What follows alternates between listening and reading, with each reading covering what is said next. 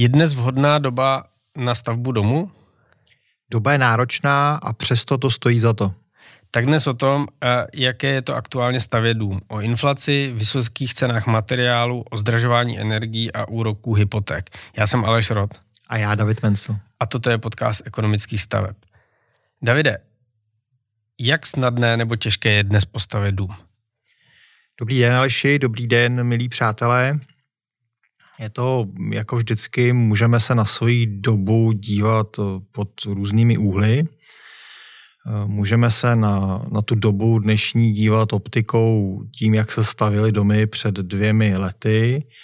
A pak musím říct, že to je, je to je těžké. Je to mnohem těžší, než jsme byli zvyklí. Ale můžeme se také dívat na stavění domů optikou našich otců a dědů, a pak zase musím říct, že ta, to, to stavění je pořád jako mnohem snažší, nežli zažívali vlastně naši předci.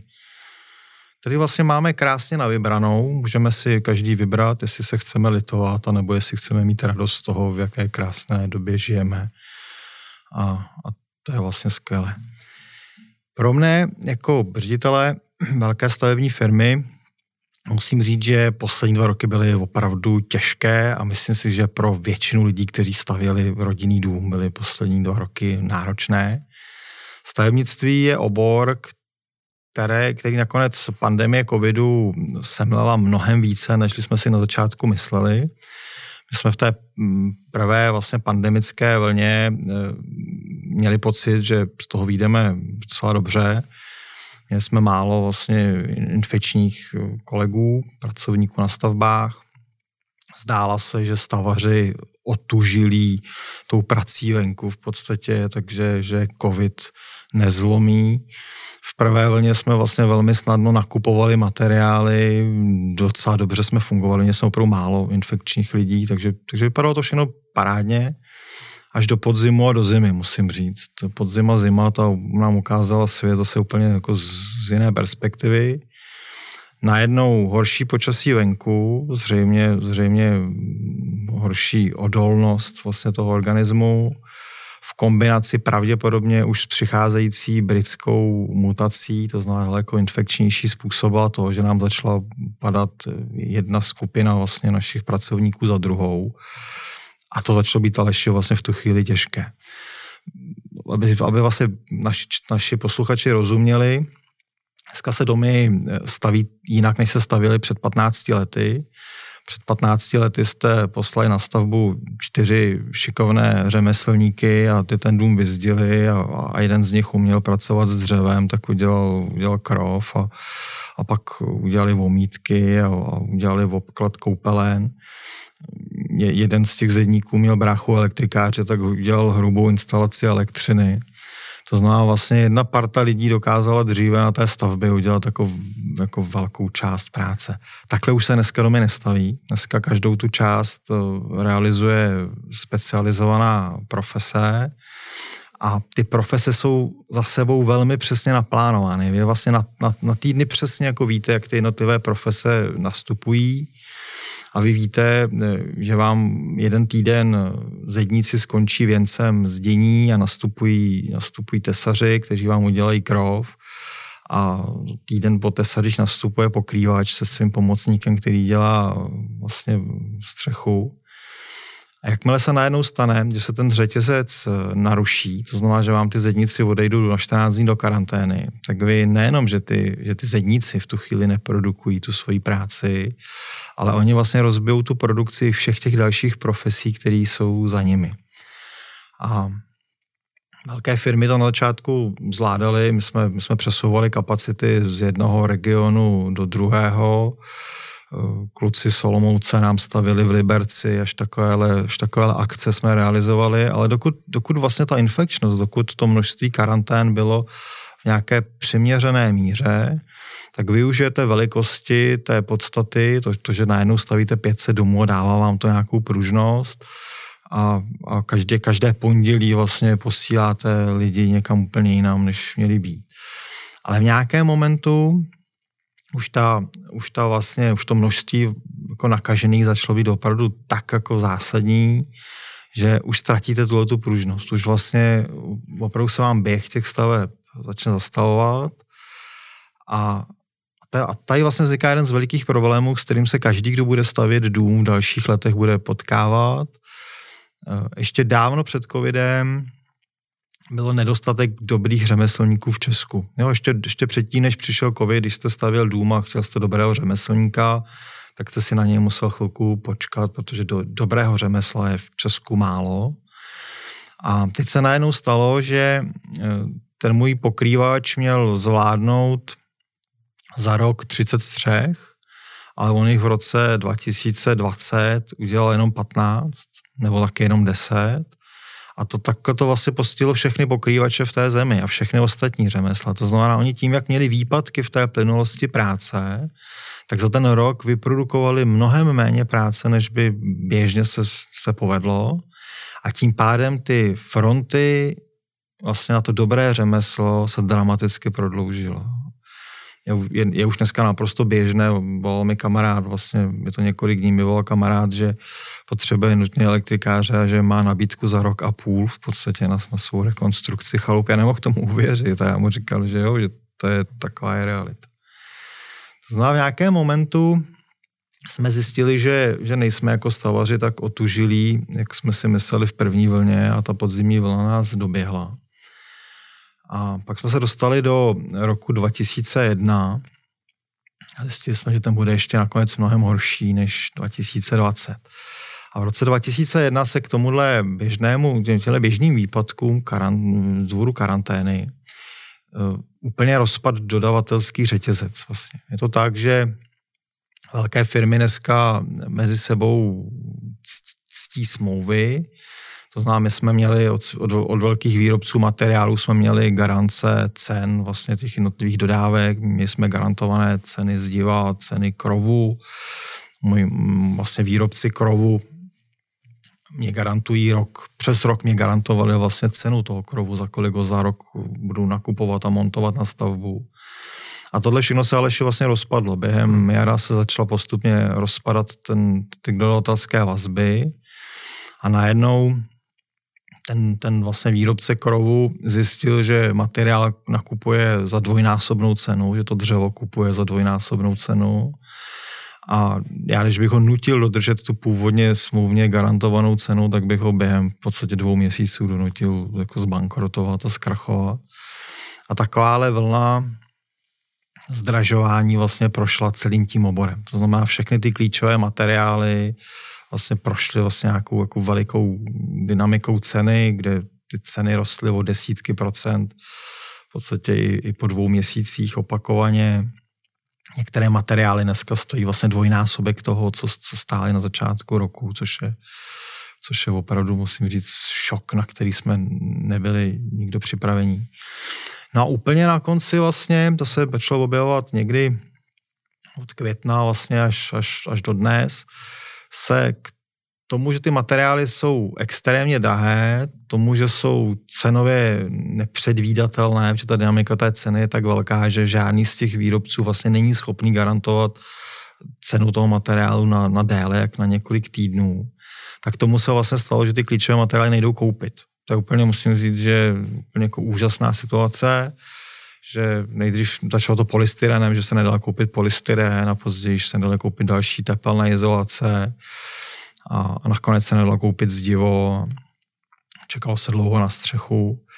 Dnes je to tak, že dodání základního zdiva vlastně na stavbu od objednání je někde kolem 16 týdnů. To znamená opravdu tam, kde jsme dříve čekali 4 dny, tak dnes čekáme 16 týdnů do takovéhle reality se, se dostalo vlastně stavebnictví během opravdu několika měsíců.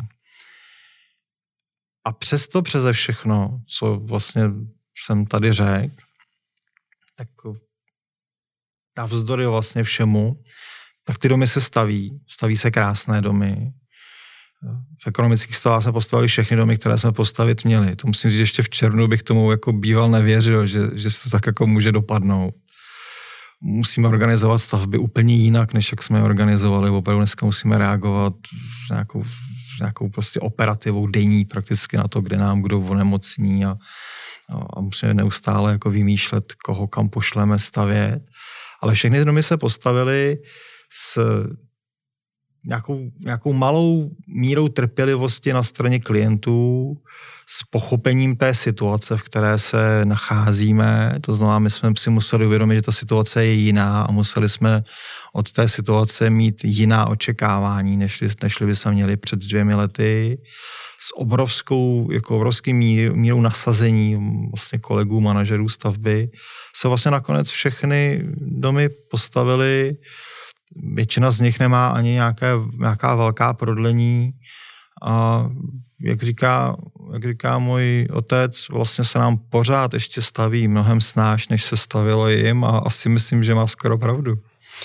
No, eh, já když jsem stavil, tak jsem proklínal každý den, kdy stavba musela stát a, a kdy z nějakého důvodu nešlo stavět. Těžko si představit tuhle situaci, eh, jak dramaticky jste museli změnit plánování ehm, v té vaší jako denodenní péči. Eh, musíte se dívat eh, víc dopředu, držet si větší zásoby, musíte eh, si udržovat tu partu B nějakou potenciální na, na telefonu, abyste to dokázali vykrýt. Dokázali jste to zvládnout s objemem zaměstnanců, který v ekonomikách jste měli, nebo jste museli někoho přibývat, protože z toho, co říkáte, pro mě je to těžko představitelná situace.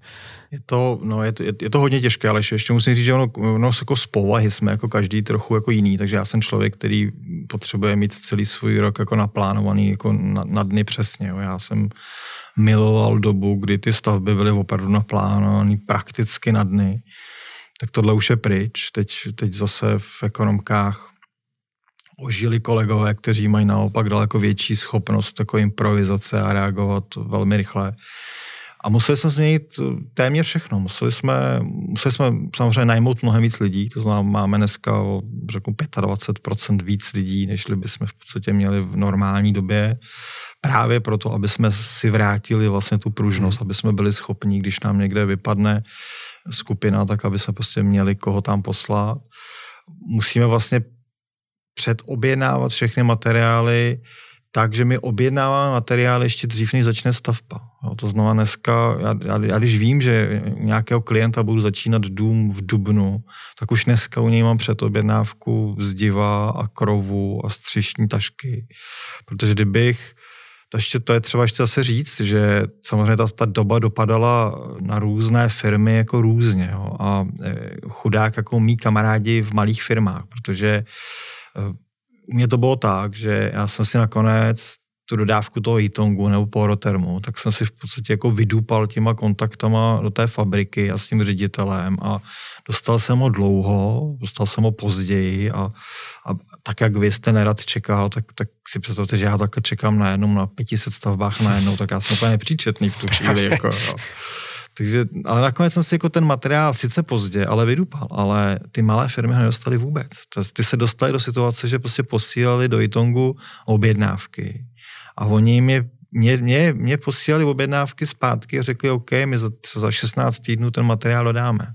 Ale tím malým firmám, oni ty objednávky posílali zpátky, že je vůbec nepřijmou. To znamená, ty prostě měli zákazníka, měli lidi na stavbě, měli netrpělivého zákazníka takového jako vyhleši, ale v podstatě neměli materiál, takže opravdu samozřejmě někomu jsme pomohli, když jsme mohli, ale pro ty malé firmy ta situace byla ještě, ještě v podstatě jako složitější. To znamená, my jsme museli změnit, změnit úplně všechno, máme víc zaměstnanců, a máme obrovské vlastně předoběnávky, protože jinak by v téhle době vlastně stavět nešlo. A ani tak se to ale ještě nedá naplánovat, protože i když jako játe předobjednávky a i když vám ty výrobci slíbí, já teď, teď jsem hmm. právě se jako spolknul jsem to jméno, i když vám ten velký výrobce materiálu slíbí, že vám ten materiál dodá, tak vám potom stejně chodí zprávy, posouváme vám termín dodání o 14 dní a o dalších 14 dní a o dalších 14 dní a třeba pětkrát. A, hmm. a vy jste potom v situaci, že chodíte za tím klientem a řekne, říkáte mu, hele, omlouváme se, nejenom, že to trvalo dlouho, ale teď nám ho měli vyskladnit ten materiál a ono to není, bude to za 14 dní a znovu a znovu.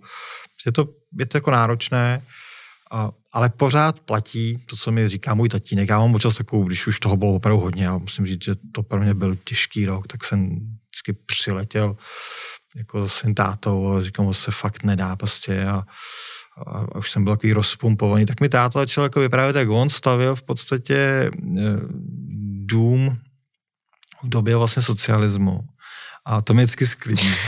Musím jako říct, že to vyvrátí zase zpátky na koleje a, a říkám si, že to ještě furt jako hodně dobrý. To je vidět i v některých těch filmech, které se vrací do té doby, jak tam různě potutelně cilu k cíle ty lidi hledají, aby postavili další šár na stavbě. No. Eh, já jsem někdy četl, že eh, jeden z dopadů covidu je, že eh, dělá z psychologie nedílnou součást téměř všech oborů, které jsou tím covidem eh, zasaženy. My jsme si tady už několikrát říkali, že stavebnictví bylo zasaženo velmi. Jak dnes jsou klienti, eh, kteří mm, mnozí z nich byli pasivní a dřív čekali, až jim to vyroste, um, jiní. Je potřeba je více vtáhnout do té komunikace, více jim vysvětlovat, více se s nimi scházet. Musí stavebník v tomto ohledu zapracovat i na nových postupech komunikace se zákazníky? Jednoznačně, Aleš. Jednoznačně je to možná, je to asi možná úplně ten nejdůležitější asi moment, to, co nám vlastně přinesly poslední dva roky. A já tady řeknu jako pro mě jako velmi jako zvláštní jako překvapivou věc. A přestože ty okolnosti, eh, ty, ty vnější okolnosti jsou mnohem vlastně těžší, a já bych jako chtěl, aby všechno bylo krásně prostě naplánované na dny, a to se nedá. Tak přestože ty okolnosti jsou mnohem těžší, tak eh, a to je pro mě opravdu jako zvláštní, tak ta radost z té stavby a ta radost toho, s tím klientem je možná v podstatě větší. A ono to před těmi dvěmi lety to všechno jako fungovalo opravdu jak jako mm, podrádku. Ty klienti měli očekávání, že všechno půjde úplně bez sebe menšího zádrhele a vlastně nebyli na, na žádnou komplikaci jako připravení. A jakákoliv, jako, jakákoliv malá komplikace, to, že třeba na stejném úřadě něco trvalo jako dlouho, je, je vlastně vykolejilo, překvapilo, hmm. jako bylo to úplně nepříjemné. Teď ty klienti naprosté většině, to jsou, jsou výjimky, ale, ale řeknu 99% těch, těch klientů jsou vlastně v té době. Oni jako chápou situaci, v které ten dům stavíme. Oni čtou noviny, vidí, co se prostě děje. A ve chvíli, kdy s nimi jako utvoříte tým, ve chvíli, kdy s nimi komunikujete, to znamená, ne, netutláte, že vám nějaký dodavatel něco v podstatě neumí dodat ten termín, který bychom potřebovali, ve chvíli ten klient to ví, je součástí vlastně toho procesu, tak vlastně zjišťuju, že vytváříme jako velmi, jako velmi pevné vztahy a máme z toho možná větší radost, než z té snadné doby. Ty klienti určitě, já, já pořád ještě bych měl asi větší radost, kdyby to běželo hladce. A ty klienti najednou zjistí, že ty překážky vypadaly jako veliké, že se toho báli hodně, že to nakonec dopadá mnohem lépe, než si vlastně mysleli. A, a tím, že spolu komunikujeme na denní bázi, ten klient opravdu musí na denní bázi přesně vědět, jako co se děje, jak tu situaci budeme řešit, jaký je plán, jaká je strategie. A pak musím říct, že to jako lidsky naprosto funguje. No, to znamená, musí být prostě součást toho procesu a, a, a pak si myslím, že, že to není jako zásadní problém. No a jak se projevují zvýšené ceny materiálu na cenách domů? A co vlastně eh, ty ceny nejvíc zvyšuje? Protože v médiích čteme eh, hororové zprávy eh, naposledy někdy minulý týden, že se ceny domů zvýší až o 50%. Je to pravda? No je pravda, že někteří stavitelé zvyšují domy o 50% a, a i více, ale ten pohled je jako daleko složitější a, a mnoha vrství. Takže je to tak, že opravdu prostě některé materiály cenově skočily opravdu o vysoké desítky procent, některé materiály skočily na dvojnásobek, to je jako nespochybnitelné. Zároveň je třeba říct, nerostly ceny úplně všech materiálů. To znamená, jsou prostě na té stavbě jsou materiály, které byly víceméně cenově stabilní. A za třetí je třeba říct, že cena domu není jenom cena materiálu, ale cena domu je také cena práce, která nějakou dynamiku má, ale ne tak velkou, jaká byla dynamika materiálů. A, a vlastně cena domu je také o nějakých režijních položkách a o nějaké marži toho stavitele. Úplně jako, asi teď, teď zase řeknu větu, pro kterou mě jako řada kolegů nebude mít ráda. A já vlastně prozradím, kolik je opravdu zdražení vlastně na krev spočítané vliv zdražení materiálů do cen domů. V ekonomkách to analytiku máme naprosto precizní, jsme v tom opravdu hodně daleko. A domy se vlastně vlivem cen materiálů zdražily o 12,5%. 12,5% je prostě letošní skok, to je hodně, ale já musím říct, že my jsme, jsme vždycky byli jako obor, který tu dynamiku změny cen měl někde kolem 4-5% ročně. 12,5% je, je opravdu jako velký skok jako pro nás a netěší nás. Eh, pokud nějaký v podstatě stavitel zvýší cenu toho domu 15%, tak je to věc, které rozumím a on tím vlastně pokrývá tu situaci, která se vlastně stala a třeba to neumí dopočítat úplně jako na desetiny procenta, tak, tak tomu rozumím. Pokud ale vidím, že v podstatě někteří stavitelé zvyšují své ceny domů 50%, 60%, jsem dokonce viděl, že, že jeden výrobce dřevostaveb zvýšil cenu o 100%, což musím říct, že opravdu to už je fakt jako hodně za rok tak, eh, tak už to nejde svádět jenom prostě na vývoj cen materiálu. Tam už se děje nějaká jako další prostě cenová politika těch konkrétních stavitelů. Možná i eh, částečně to prozrazuje něco o tom, jak neefektivně ta firma plánovala a že nedokáže eh, si tak efektivně jako třeba ekonomky zajistit eh, ten přísun materiálu dopředu, je zvyklá nakupovat na tom spotovém jako nejdražším trhu, kdy v situaci, kdy je všechno dostupné a jsou plné stavebniny, všeho, co si zamanete, není takový problém, ale eh, v této situaci to problém je konec konců když bychom zaborusli do energetiky a pád těch některých velkých dodavatelů, mm, je to asi trošku podobný příběh, že?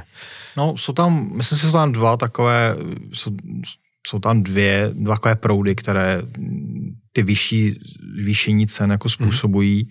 Jednak úplně upřímně se, a to bude provázet hlavně ceny materiálu v příštím roce.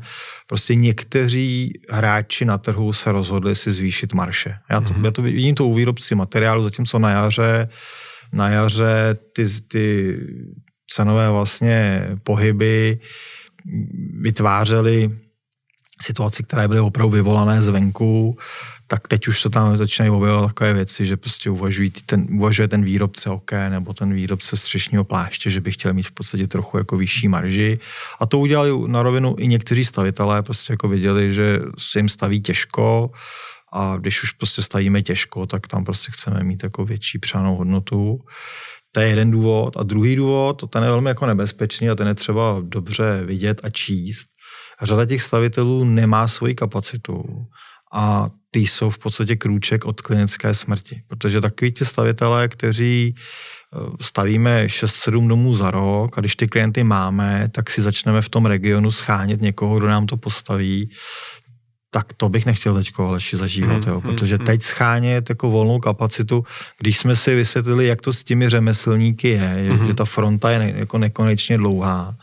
A délka té fronty také samozřejmě způsobuje potom i za kolik pro vás ten řemeslník jednorázově ad hoc jako pracuje. Jo. Já, já v chvíli, kdy já pracuji si 25 let pořád se stejnými lidmi na stavbách, tak eh, mě to chrání před nějakým jako velikánským pohybem ceny práce.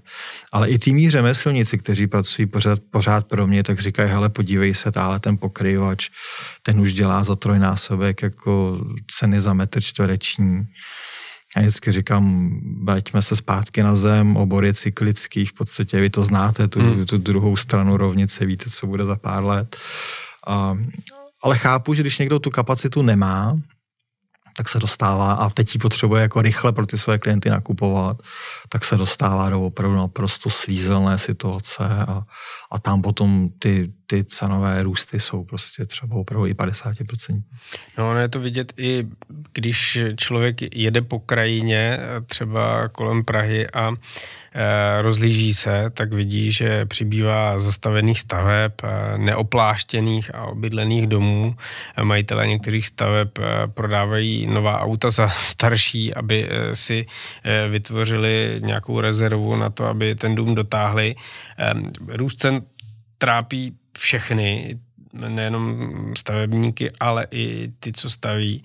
Eh, těm, které to zastihlo teďka v, a jsou v té fázi um, plného dopadu, tak těm asi neporadíme, ale eh, jak se eh, do podobné situace nedostat, bychom poradit mohli. Když posluchač stavět začíná nebo se stavět chystá, na co si dát pozor, aby těch negativních překvapení bylo co nejméně.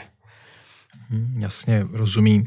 Tam ale musím říct zase, eh, jako nikdo, ne, nikdo nebyl v tom oboru tak chytrý, aby dokázal tu, ten růst jako predikovat. Jo. To bylo tak jako nečekaná věc, že já se, já se považuji za, za jednoho z těch, kteří jako vidí věci dopředu a tady teda musím říct, jsem byl naprosto prostě slepý a hluchý a, a když, ten, když ty ceny jako vyletěly, vlastně začal, někdy v Dubnu se začaly objevovat ty zprávy, tak jsme tomu dlouho nemohli nikdo v oboru uvěřit a, a mluvil jsem opravdu s těmi velkými jako kapitány toho oboru a všichni jsme byli překvapení. To znamená, ne, nedivím se, nějakému mm, vlastně stavebníkovi, že ho zaskočil vlastně nárůst ceny, na to se, jako, to se, na, na to se nedalo vlastně jako připravit. Eh, pro ty, kteří už v té situaci stojí, tak eh, může být jako vodítkem těch 12%. Jo, pro něj může být jako, že dneska je opravdu ta situace taková, taková jako divoká. To my se trošičku přibližujeme k takovému jako divokému západu, že zase právě tím, jak, jak se v tom roce 2020 a i 2021, jak se odpravilo méně vlastně zakázek v tom řemeslu, nežli mělo, tak najednou je obrovský, ale obrovský vlastně převis vlastně té poptávky nad, nad nabídkou. A na té nabídkové straně někteří ty řemeslníci se začínají chovat opravdu, ale jako tržen prostě jako z řetězu a, a začínají jako lítat čísla, která bych ještě třeba před rokem považoval za, za opravdu naprosto neslušná. To zná pro ty stavebníky, kteří jsou vlastně v situaci, že mají rozestavěný dům, tak by měli prostě vědět, že 12% je nějaké jako měřítko, to jsou ty peníze navíc, kolik to bude stát. Bohužel to neumí reagovat hypotéční banky a samotné hypotéční banky dostávají do potíží. I na to jsou nějaké postupy, můžeme se k tomu si někdy jako vrátit. Ale, ale i kdo má uzavřenou hypotéku, tak jako může samozřejmě jako dostat víc peněz. Jo. To, to, to, to je prvá jako informace. Druhá informace, kterou řeknu těm, kteří už v té situaci jsou, není to zdaleka tak hrozné, jak to vypadá. Protože oni, je pravda, za svůj dům zaplatí více peněz, než si na začátku počítali. A to je vždycky jako nepříjemné. Ale co je zajímavé, hodnota té nemovitosti se zrostla v podstatě mnohem víc, než je nárůst těch, těch peněz, které zaplatí navíc. Když, když se na to podíváme, já vím, že když, já vím, že když prostě jste v ruce a máte v ruce ten stavební rozpočet a potřebujete to zaplatit, je ta optika trochu jiná. Ale my, když se na to podíváme v podstatě z pohledu jako ekonomů, z pohledu toho, že se na to díváme na hodnotu toho majetku, tak ti lidé, kteří mají dneska jako z půlky rozestavený dům, a musí najít někde nějakých 300 tisíc na to, aby doplatili ten zbytek navíc, tak eh, na tom profitují, že hodnota toho domu v podstatě je dneska mnohem prostě větší, nežli předpokládali, když na začátku šli do té stavby. Což jim, vrátím se k té hypotéce, což jim otvírá šanci k tomu dostat jako víc peněz. Možná ne tím, že otevřou zpátky tu úvěrovou, mm. tu úvěrovou smlouvu s hypotékou, že tam mají zase fixovanou nízkou úrokovou sazbu, ale tím, že udělají třeba nějaké dofinancování přes stavební spoření. Mm. No. Takže je to, je to ale určitě nepříjemnost, kterou chápu, ale z pohledu jako dlouhodobého, z pohledu majetku, na tom překvapivě ti lidé netratí. Já tohle jsem vysvětlil několika svým klientům a nakonec jsem jim vlastně vykouzlil úsměv na rtu, když jsme si to ukázali v číslech. A teď jako pro ty, kteří teprve stavět budou, které to čeká, tak eh, tam bude mě dvě rady. dřív bych takovou radu nedával, a dneska už, dneska už jsem vlastně poučen.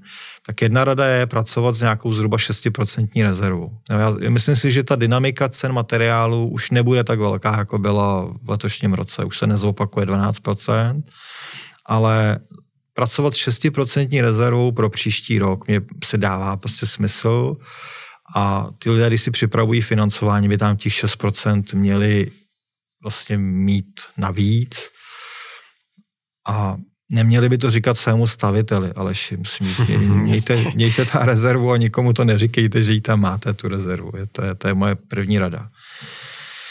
A druhá moje rada, a ta je, tu říkám velmi vážně, já chci z nás tří být v ten veselější, ale, ale tuhle, tuhle radu ale řeknu velmi vážně. Dejte velký pozor, komu ty peníze v podstatě v příštím roce svěříte. Protože bez toho, že bych eh, chtěl být špatným prorokem, tak jsem si jist, že obor stavebnictví vlastně přeleje obrovská vlna krachu. S krachou velké firmy. S krachou opravdu velké firmy, musím říct. A mnoho, mnoho jako tisíc lidí přijde v podstatě u nezdravých společností o své zálohy. Tak moje druhá rada je, nebuďte mezi nimi. Jo, je, je, je, já když dneska vidím, když se dívám do hospodářských výsledků některých firm, tak mi z toho opravdu běhá husí kůže po zádech a když mluvím se svým bankéřem, jsem se na to okolností zeptal, jsem si říkal, mám takový pocit, tak mi můj bankéř řekl, nebo říkat taká banka, my to nesmíme říkat, ale my to v podstatě už víme, my už to vidíme v podstatě jako na těch účtech. A ten obor tedy přijde další, v podstatě další, další průšvih do toho řetězce průšvihů a po, po tom, kdy nám teda vypadla obrovská míra kapacity vlastně karanténama, po tom, co vyletěla cena materiálu, po tom, co se nedal materiál koupit, tak přijde asi taková poslední, doufám, a tím se, ten, tím se to celé uzavře, teda zase se vrátíme do klidných vod. Tak teď ještě přijde fáze, kdy jako hodně firem a i hodně velkých firem v podstatě zkrachuje. No, ono je zajímavé, když člověk se trošku eh, pohybuje eh, v tom prostředí, ve kterém eh, ne, nelétají klepy o celebritách, ale právě o finančnictví a výsledcích firm, tak eh, když vidí líbivé reklamy některých firm eh, v televizi nebo na billboardech, aby se fakt dozvěděl, že eh, jsou k dispozici k převzetí za korunu a převzetí jejich závazků vůči věřitelům. Takže to je velké riziko, které dřív bylo jednoduše vyřešitelné tím, že se člověk podíval na nějaké reference, případně si toho člověka proklepl v exekučním registru, ale eh, dnes si třeba každou korunu obrátit v ruce eh, dvakrát. Ono, eh, pohybujeme se v tom inflačním prostředí, které není úplně jednoduché na predikování a svou roli v tom hraje i boj proti té inflaci eh, centrálními bankéři. My jsme v minulém podcastu s Michalem mluvili o roli České národní banky, která jednak zpřísňuje opatření pro poskytování hypoték. O těch třech parametrech můžeme se k ním eh, ještě dostat. A navíc eh, krotí inflaci dramatickým růstem sazeb, který je dnes Eh, řádově vyšší než, nebo násobně vyšší, než eh, když eh, bych si šel pro dům nebo byt v Bratislavě za eura.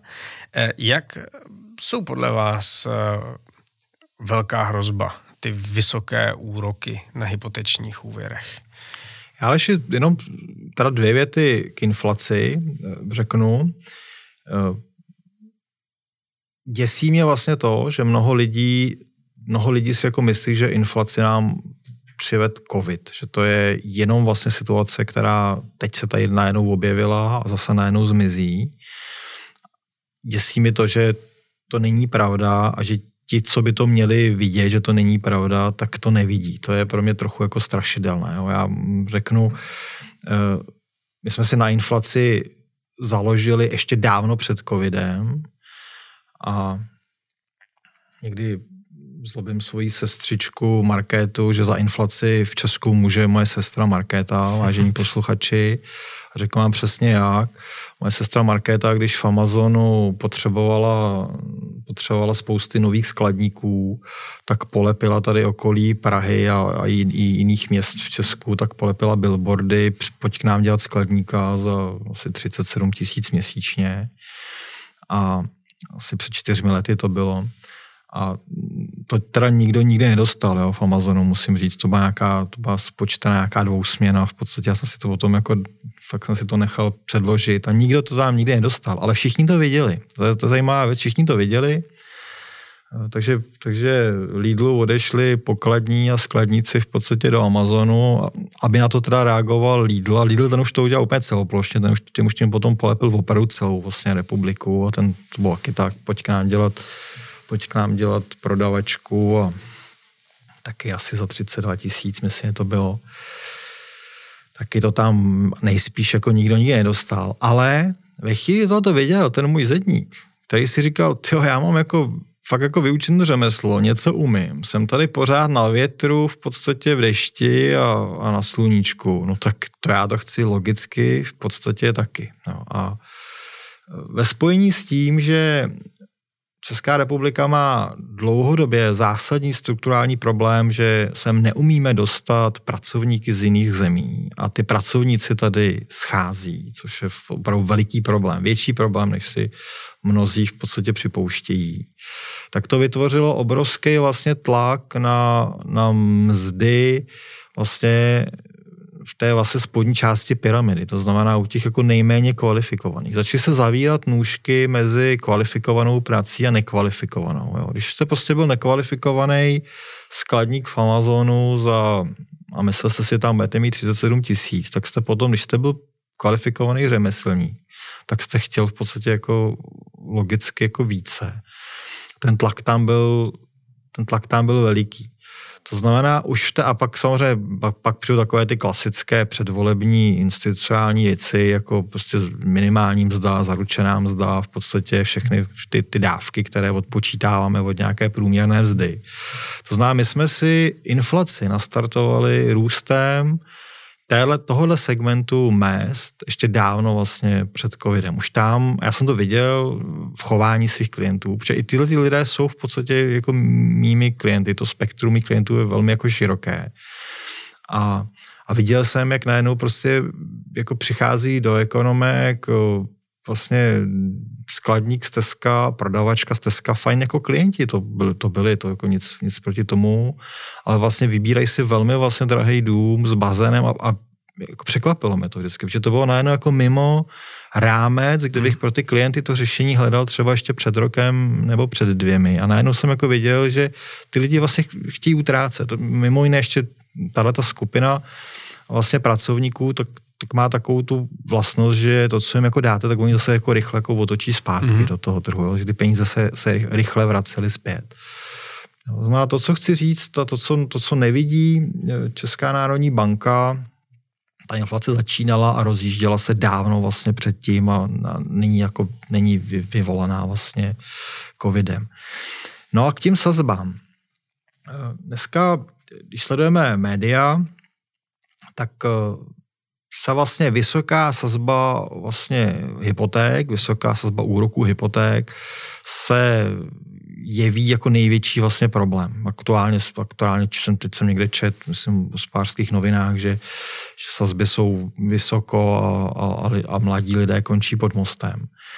A já za sebe řeknu, že si myslím, že tenhle ten problém je ten menší z těch problémů, které máme. Možná relativně jako malý. A malý ze třech důvodů.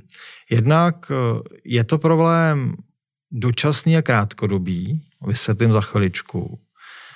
Za druhé, i když ty sazby vyrostly, a já jsem dělal jsem si kalkulaci, tak u domu za 3,5 milionu, což je, to je opravdu krásný dům, bungalow, velký krásný bungalow v 4.1, na nějakém průměrném pozemku za 2,5 milionu. Při 100% financování, tak ty zpátky vyrostly o 6 tisíc měsíčně. tím růstem vlastně úroko, hmm. úrokové sazby, tím dramatickým růstem úrokové sazby. 6 tisíc měsíčně je samozřejmě hodně, Zároveň, když to prostě rozdělím na, na to, že na tu hypotéku vydělávají většinou dva, tak je to prostě tři tisíce na jednoho. A ty tři tisíce na jednoho, Aleši, upřímně pokryly v podstatě ty růsty mest, hmm. které mm. se tady v těch posledních dvou letech děly. Jo? Tak ne, netěší mě to, nemám z toho nikdy radost, ale zároveň prostě si myslím, že těch 6 tisíc měsíčně není tak velký vlastně problém, protože jednak je to jako dočasné a krátké a jednak prostě ty lidé na to ty peníze v těch mzdách mají. A já to vidím u klientů ekonomik, že, že vlastně se nám nezvýšil problém, že by neprocházeli ty klienti tím, že by na to nedosáhli. A třetí důvod, proč ten jev je nižší, než si mnozí myslí, je, že zapomínáme na státní podporu. Na státní podporu my jsme úplně zapomněli. Zapomněli jsme na státní podporu proto, že to, co funguje dobře, na to prostě snadno zapomeneme, já to chápu, já jsem taky takový. A státní podpora, aby naši posluchači věděli, to, to je v Čechách u hypotéky funguje opravdu asi už 15 let, to funguje výborně. Státní podpora je napsaná tak, že úroky, které zaplatíte bance, si odečtete jako odčitelnou položku vlastně ze svého daňového základu. Jinými slovy, vlastně stát vám vrátí část peněz, které byste jinak zaplatili na daních. A předtím, než se zvýšily vlastně úrokové sazby, tak tím, že byly úroky nízko, tak byla i státní podpora nízká. Vycházela u toho modelového příkladu, které jsme říkali 3,5 milionu dům, 2,5 milionu pozemek, 100% financování, tak ta podpora vycházela zhruba na tisíc korun měsíčně. Teďka tím, že ty úroky vyskočily, tak ta státní podpora je vlastně už 2600 korun měsíčně. To znamená, část toho zvýšení, které musíme zaplatit, nám ještě v podstatě pomůže zaplatit hmm. stát tím, že tam se zvýšila ta státní podpora. A ta státní podpora vlastně v tomhle je napsaná výborně, protože ona jako tupí ostří toho, toho růstu úrokových sazeb což je skvělé. Tady ještě třeba teda říct, aby jsme eh, nikoho ne, nespletli, to, co říkám, platí ve chvíli, kdy si řešíte hypotéku pro to své bydlení. Jo? Když ale budete kupovat pátý investiční byt, Jasně. tak tam bohužel jako už vám jako stát jako ne, nepomůže. Ale kdo si řeší své bydlení, tak ten vlastně tím letím si, si vlastně pomůže. No a proč je to dočasné? A zvolím velmi diplomatická slova abych ne, ne, nepozlobil pana guvernéra Rusnoka. Dočasné to je proto, že Česká národní banka eh, tempem, které zvolila a načasováním, které zvolila, šlápla neuvěřitelně, ale hodně vedle v podstatě. A hodně vedle, protože my jsme, my jsme maličká vlastně proexportní politika. My si nemůžeme, my si nemůžeme jako dovolit stát jako úplně někde jinde, než stojí celý zbytek Evropy. A, a my teď stojíme úplně někde jinde než celý zbytek Evropy. Zatímco ty centrální banky, centrální Evropská banka, ale jiné vlastně centrální banky, tak drží sazby nízko, aby vlastně v době té pandemie podporovali vlastně ekonomickou vlastně výkonnost tak eh, ČNB opravdu tady jde teda, musím říct, naprosto proti větru a zvýšila úrokové sazby. Nejenom, že je zvýšila, ale ještě jakým tempem je zvyšuje, který se teda úplně vymyká. Teď jsem chtěl jsem být diplomatický, mě napadlo zdravému rozumu, ale najdu nějaké jako jiné zvyklosti, teda pouze, ano, ano nebudeme říkat zdravému rozumu. Vymyká se zvyklosti. A to možná ještě není všem dnům konec. A to se ještě bojím, že ještě máme, dneska, dneska máme zasedání, ale ještě myslím, že jo, ale dneska máme zasedání, tak možná, že ještě dneska nás naposled překvapí. Eh, každopádně ale to, co chci říct, to zvýšení začne dusit eh, vlastně český export To my si nemůžeme dovolit. Já my jsme dneska v situaci, abyste mm, poschoči měli představu, tak já stavím stejné domy v Česku i na Slovensku a slovenským klientům vyřizuju hypotéku za 1,4% a, a v Česku za 4,2%, což je opravdu, to je opravdu jako znatelný prostě rozdíl. A tohle si naše, naše ekonomika nemůže dovolit a Česká národní banka chtě nechtě bude muset prostě zařadit zpátečku a ty, ty vlastně sazby začít zase zpátky snižovat a stane se to, stane se to brzo, stane se to podle mě v prvé polovině vlastně roku 2022 a a když si, když si berete 30 letou hypotéku, tak to, že tam je několik měsíců vyšší úroková sazba, by v tom jako nemělo v té, té dlouhodobé perspektivě hrát vlastně žádnou váhu. A k tomu mám poslední vlastně ještě poznámku. Pro mě, za, z mého pohledu, já když svým klientům vyřizuju hypotéční úvěry, tak já mám tuto dobu rád. Já rád vyřizuju hypotéky v době, kdy ta sazba je úplně jako fakt jako enormně hodně vysoko. Nejvíš vlastně, co si myslím, že může být.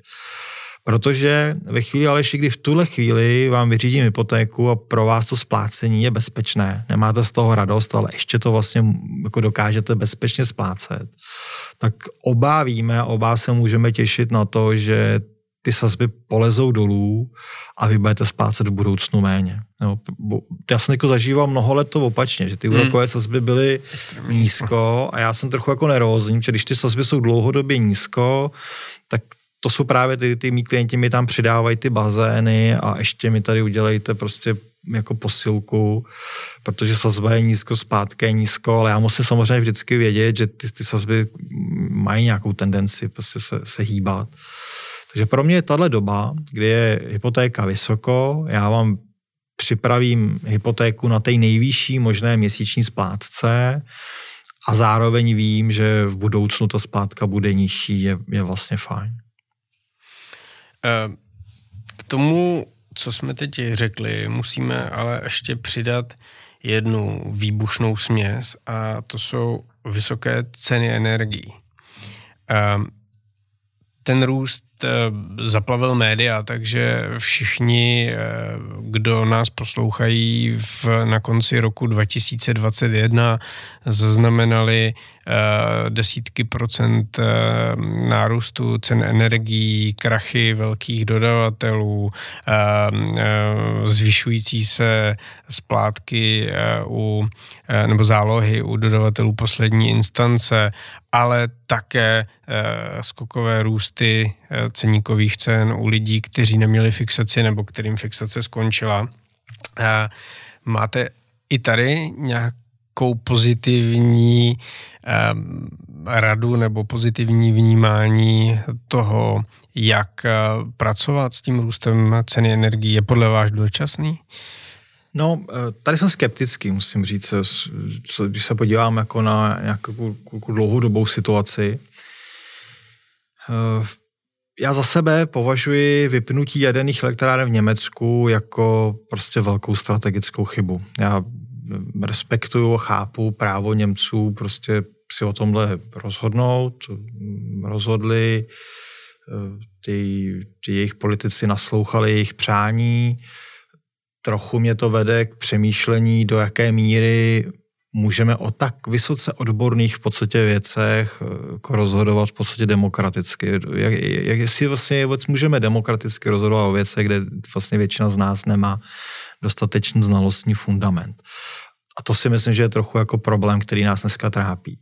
To znamená, v Německu se vyply jaderné bloky dávno před koncem jejich životnosti, což byla to je samozřejmě strašná škoda, protože postavit jadernou elektrárnu stojí strašně moc peněz a vy potřebujete provozovat co nejdále můžete, aby se ty peníze zaplatily. A vypínaly se ty jaderné bloky s tím, že vlastně je nahradí alternativní zdroje, které vlastně v době, kdy, se to rozhodnutí činilo, které ještě ne, nebyly hmm. technologicky vyspělé, ale počítalo se s tím, že ta technologie tam doběhne, že než se ty jaderné bloky vypnou, tak ty alternativní zdroje vlastně budou existovat. A oni neexistují, Aleši. To znamená, my jsme se dneska dostali do situace, že jsme vypli velmi čisté zdroje elektřiny, musíme nahrazovat velmi nečistým pálením uhlí, protože zároveň, a tomu já rozumím a souhlasím, zároveň se přikláníme k tomu, že chceme chránit životní prostředí pro své děti, tak si to svoje, to svoje vlastně pálení uhlí, tak si prodražujeme vlastně ekologickou daní, které říkáme emisní povolenky. To znamená, my jsme vypli šetrné, pro životní prostředí šetrné zdroje a pustili jsme pro, šet, pro životní prostředí zdroje velmi nečisté. A ty si ještě prodražujeme těma emisníma povolenkama. A do toho vlastně nedostatku eh, vlastně té, té, na straně výroby elektřiny ještě pouštíme vlastně masivní vlastně výrobu elektromobilů, které zase my v podstatě ne, nemáme jako čím dobíjet. Nám opravdu dneska v Evropě schází obrovské množství prostě zdrojů. A my ty zdroje nedokážeme rychle postavit. Tu jednu elektrárnu v podstatě my nepostavíme rychle, ani ekonomky by ji nepostavili rychle, to jsou v podstatě opravdu projekty na desítky let, to znamená, my se dostáváme opravdu do, do, do, do slepé uličky.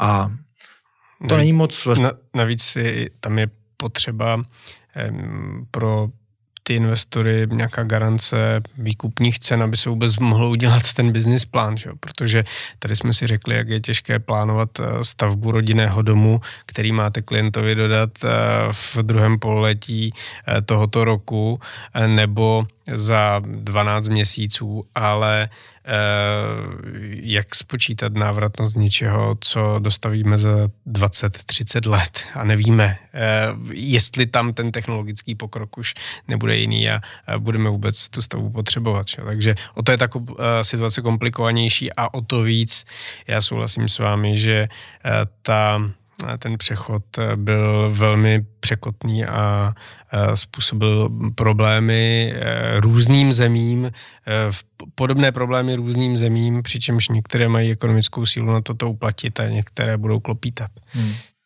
Souhlasím. A tady tedy z pohledu státu to, ne, to nevidím radostně ani trochu. Eh, šťastný, ale kdo má střechu, řeknu. Šťastný, kdo má střechu, kdo má dům, kdo má střechu, na kterou si může dát fotovoltaiku. Protože tady já zase pochválím český stát a chválím rád. Eh, vlastně v Česku se mnoho let neustále jako vylepšuje dotační program Zelená úsporám, Nová zelená úsporám. A dnes je to tak, že při troše chytrosti dokážu pro své klienty vlastně využít na ten dotační titul, dokážu pro své klienty získat 350 tisíc vlastně od státu, dokážu pro své klienty pořídit vlastně fotovoltaickou elektrárnu a dokážu své klienty zbavit většiny složenek za elektřinu, za teplo a za teplou vodu. Zároveň, to už ta opravdu nechci strašit, ale když přijde nějaké období blackoutů, to znamená opravdu docházet jako k velkým výpadkům sítí, tak ve chvíli, kdy máte ty svoje baterie v domě, tak dostáváte v podstatě nějaký jako trochu jako víc vlastně klidu v, jako v neklidné době. To znamená, kdo má dneska střechu, kdo si může na střechu dát fotovoltaiku, tak ten, ten asi vidí, jak výjít z této doby energetického temna jako vítěz a, a to je podle mě jako cesta, na kterou by se měl každý, každý v podstatě teď velmi zaměřit. V ekonomkách je to pro nás naprostá priorita roku 2022. Je to, tak, je to pro nás tak velká priorita, že nejenom, že to budeme dávat na každý náš nový dům, ale my dokonce si, my, my tu věc vnímáme tak vážně, ceny energií v podstatě a nedostatek jako energií vnímáme tak vážně, že vlastně ty fotovoltaiky nabídneme i všem svým 12 tisícům bydlících klientů, což je pro nás dneska vlastně úkol nepředstavitelný, musím říct, to my budeme muset rozřezat na jednotlivé roky, aby jsme vůbec hmm. kapacitně to zvládli ale uvědomujeme si, že tohle je tak jako zásadní jako moment, že, že musíme se vlastně, musíme tím svým jako bydlícím klientům pomoct, aby, aby vlastně tu situaci zvládli. No.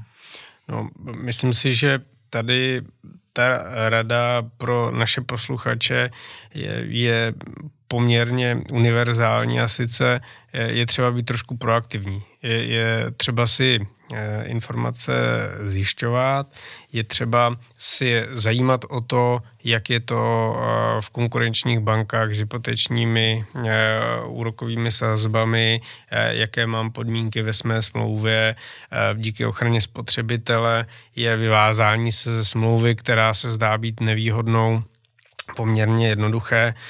Podobně Podobnou radu jsme už tady jednou dávali o cenách energií. Vidíme eh, na tom příkladu ekonomek, že řešení jsou i pro lidi, kteří na to dřív nemysleli, protože nemuseli nebo protože na to neměli peníze.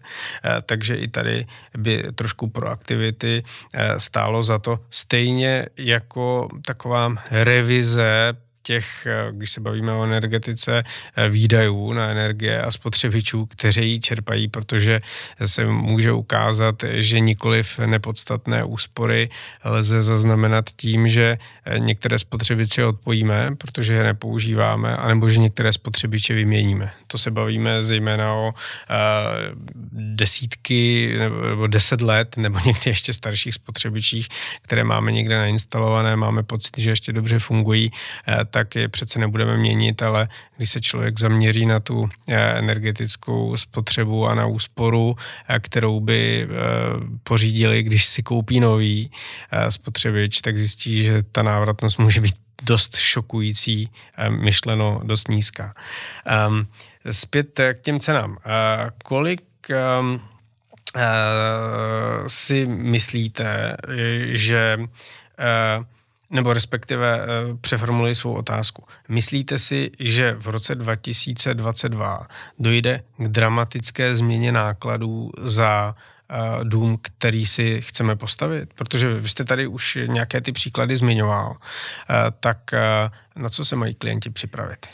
No a tím se vlastně dostáváme, Aleši, té počáteční otázce, jestli stavět, nebo nestavět, nebo čekat a za mě stavět a stavět proto, že čekání jako nepřinese lepší podmínky. To musím mm-hmm. říct naprosto jako jistě. By někdo chtěl čekat, tak a že, že se podmínky zlepší, tak podmínky se prostě nezlepší. Podmínky jsou vlastně pořád ještě docela dobré a zlepšovat se nebudou. Ceny pozemků dále porostou. Porostou ceny pozemků hodně. To znamená, ty pozemky, které nám dnes přijdou velmi drahé, tak eh, ty dnešní ceny nám za pět let vlastně budou připadat jako velmi fajn, protože v té době ta realita bude zase ještě prostě mnohem horší. Ceny pozemků porostou. Cena kvalitní práce Aleši poroste. To je strašně jako důležité říct. Uh, opravdu v Česku každý rok končí velmi málo jako řemeslníků ve svých jako oborech, to znamená řemeslník bude stále vzácnější a vzácnější. A, a řemeslo má zlaté dno, říkal mu dědeček, já jsem mu vůbec nerozuměl v té době. A dneska už mu naprosto prostě rozumím, vím přesně, co, co tím jako myslel, kdo bude své řemeslo umět jako dobře, tak tak ta jeho hodnota práce bude obrovská. U, ani u cen materiálu já ne, nečekám snižování, čekám menší dynamiku růstu, protože se do cen materiálů promítne, promítnou vyšší ceny energií a promítne se tam vyšší cena práce. To znamená, za mne je to ale tak, že postavit dům v roce 2022 bude jednodušší a výhodnější, než třeba o pět let později. A je to, já jsem se, se díval vlastně, abych viděl, aby měli naši posluchači představu, tak u 100% financování, to znamená financujeme 100% ceny domu a ceny pozemku, zase velmi oblíbený dům Kristýna 27E a s dvoumilionovým pozemkem klienti vlastně budou splácet 30 let 21 tisíc. Se 4 milionovým pozemkem zhruba 28 500. To stále jsou jako zpátky, které které jsou v podstatě do, pro většinu v podstatě mých klientů akceptovatelné. A já úplně nakonec vlastně ukážu to na příkladu. Postavit dům pro mě samozřejmě, já, já, pro mě stavit domy je srdcová záležitost, bydlet v domě je pro mě jednoznačná volba. Já jsem přesvědčený, že život v domě je je život šťastnější, že v domě lépe fungují vztahy. Ale já se dneska ale na to věc podívám úplně z jiného úhlu, úhlu, který, který vám bude velmi jako blízký. A to je z úhlu majetku.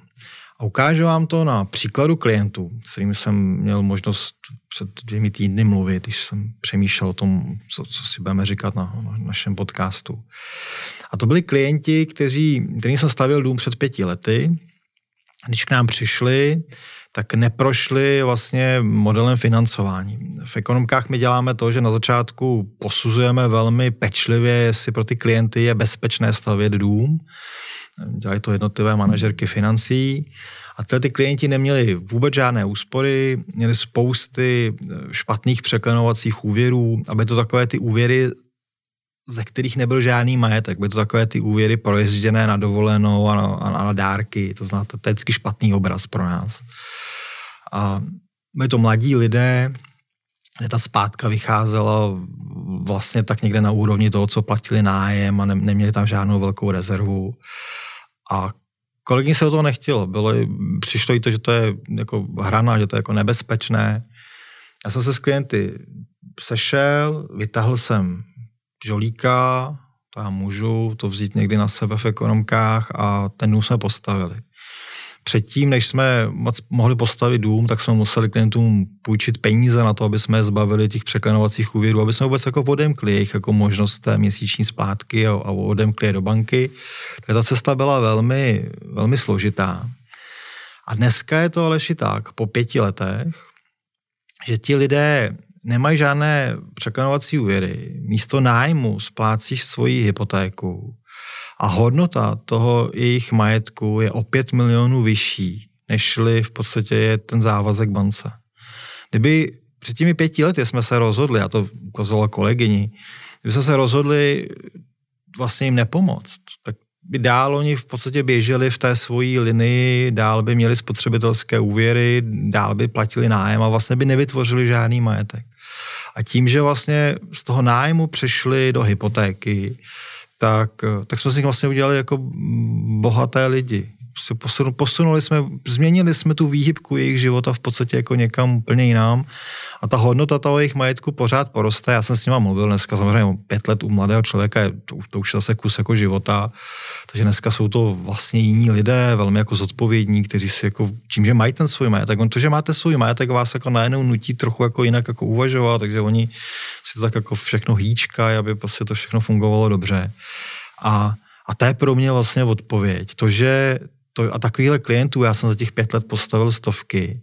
A to, že vlastně ten dům pomůže místo placení nájmu, pomůže vlastně splácet svůj majetek a vytvořit svoji hodnotu svého majetku, tak proto to stojí hmm. za to, i když ta doba je trochu složitější. Hmm. Hmm. No, vracíme se k té úvaze o tom, že ceny nemovitostí v České republice ať už pozemků, anebo nemovitostí na nich postavených, eh, rostou v průměru nepochybně rychleji, než eh, kolik činí úroková sazba. To znamená, i v případě, že si na investici do bydlení musím vzít úvěr, tak je to pořád investice, která se mi zhodnocuje.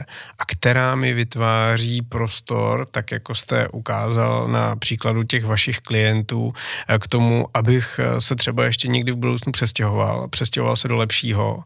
A tou rezervou mezi hodnotou nemovitosti a hodnotou úvěru si já zároveň eh, spořím na případný kolaterál k tomu, abych eh, si vzal ještě větší hypotéku, postavil si lepší dům, eh, do kterého třeba nastěhuji i své rodiče, vys naše povídání o vícegeneračních domech a mám jistotu, že dům je likvidní aktivum, to znamená, že mě ji někdo zbaví. Eh, což eh, bychom mohli formulovat v doporučení k tomu, že není radno čekat na to, investovat do bydlení a nemusí to být hned ten vysněný velký dům s krásným výhledem, dvěma dětskými pokoji, pracovnou a domem pro hosty, ale může to být malý byt nebo malý domek, jehož hodnota v čase poroste, poroste naše bohatství a dá nám to svobodu v tom, jak se rozhodovat. Naprosto souhlasím, Aleši. Pojďme si zrekapitulovat dnešní uh, zajímavý díl. Um, přes všechny náročnosti je vlastní rodinný dům v České republice stále dostupný.